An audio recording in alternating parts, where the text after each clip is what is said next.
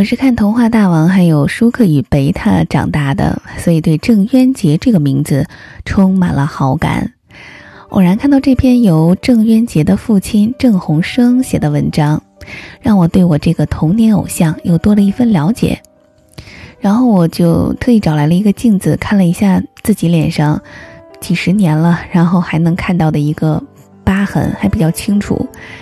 嗯，好像忽然明白该如何教导我儿子了。说到这儿，你有没有很好奇文中到底讲了些什么呢？以下的时间，我们就一起来听郑渊洁的父亲郑鸿生所讲述的《我的儿孙被欺凌时》。我回忆了一下，我的儿孙小时候调皮过，也打过架，但一直处于被欺凌的地位。郑渊洁每次去幼儿园都哭，要不就装肚子疼。我或他妈骑自行车送他去幼儿园，快到的时候，他就从车上跳下来，死活不愿进幼儿园的大门。现在我才想清楚了原因，他当时在幼儿园总是挨老师的骂，总受别的孩子欺负。有一次从幼儿园回来，他头上包着纱布，我还开玩笑的说：“从上甘岭下来的。”一问，他说是玩打仗时，一个女孩子用砖头砸的，肯定流了不少血。幼儿园的老师领着孩子去医院缝了八针，也没通知家长。打他的女孩是无意的，他父母我们都熟悉。那个时候傻乎乎的，不知道维权，更不会要求对方道歉赔偿。女孩的爸爸见了我，只是不好意思的笑，一句话不说。我说：“你女儿把我儿子脑门上打的留下这么大一块疤，你女儿长得不错，我儿子长大了如果找不着对象，让你女儿嫁给我儿子做媳妇儿。”他特别痛快地说：“一言为定。”后来他从石家庄高级部校调到南京去了，把他女儿也悄悄带走了，从此一刀两断，这个冤家再没谋面。再后来，郑渊洁混成了作家。我突发奇想，儿子把一本《童话大王》杂志写了三十年，是不是跟头上这个疤了有关？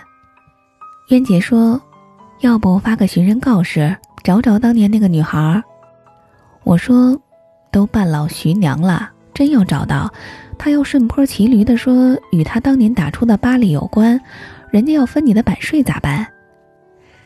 至今。渊洁脑门上这个疤了，仍然光荣的像个智慧包一样与他同在。这件事儿要是放在现在，我还不得和他们好好理论一番。后来我调到总政工作，在北太平庄总政宿舍大院住。这个大院有两个孩子王，比皇上还牛，孩子们都得听他俩的，有好吃的必须向其进贡。郑渊洁从小逆反心理很强，不愿当臣民。这两个头就发出指令，谁也不准和郑渊洁、郑义杰玩，以此实行制裁。有时还指使别的孩子打他们，给他们起外号。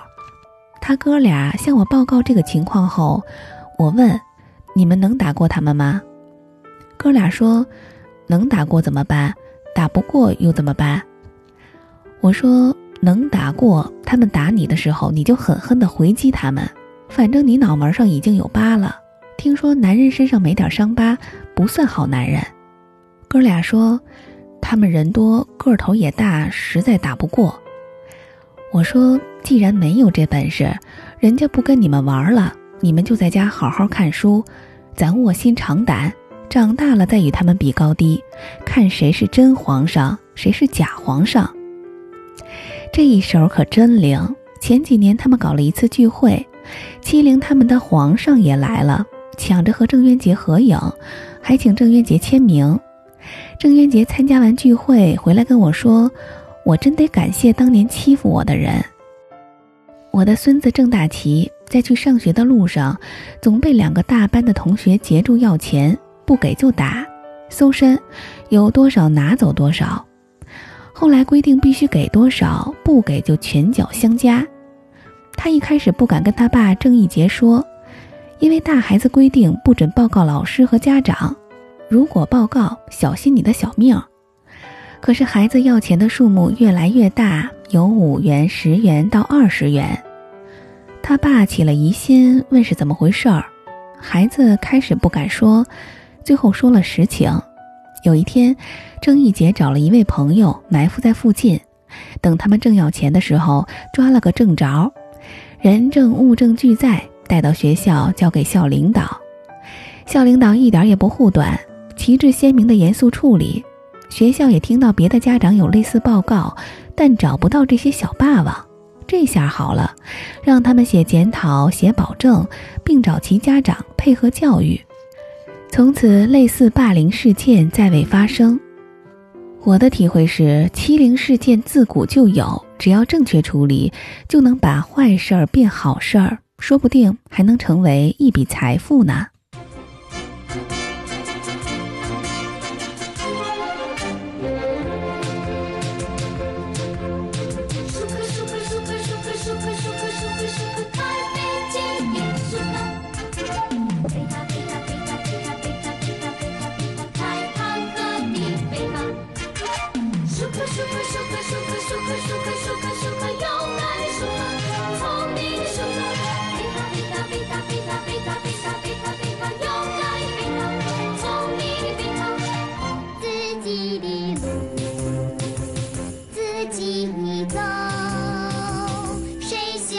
我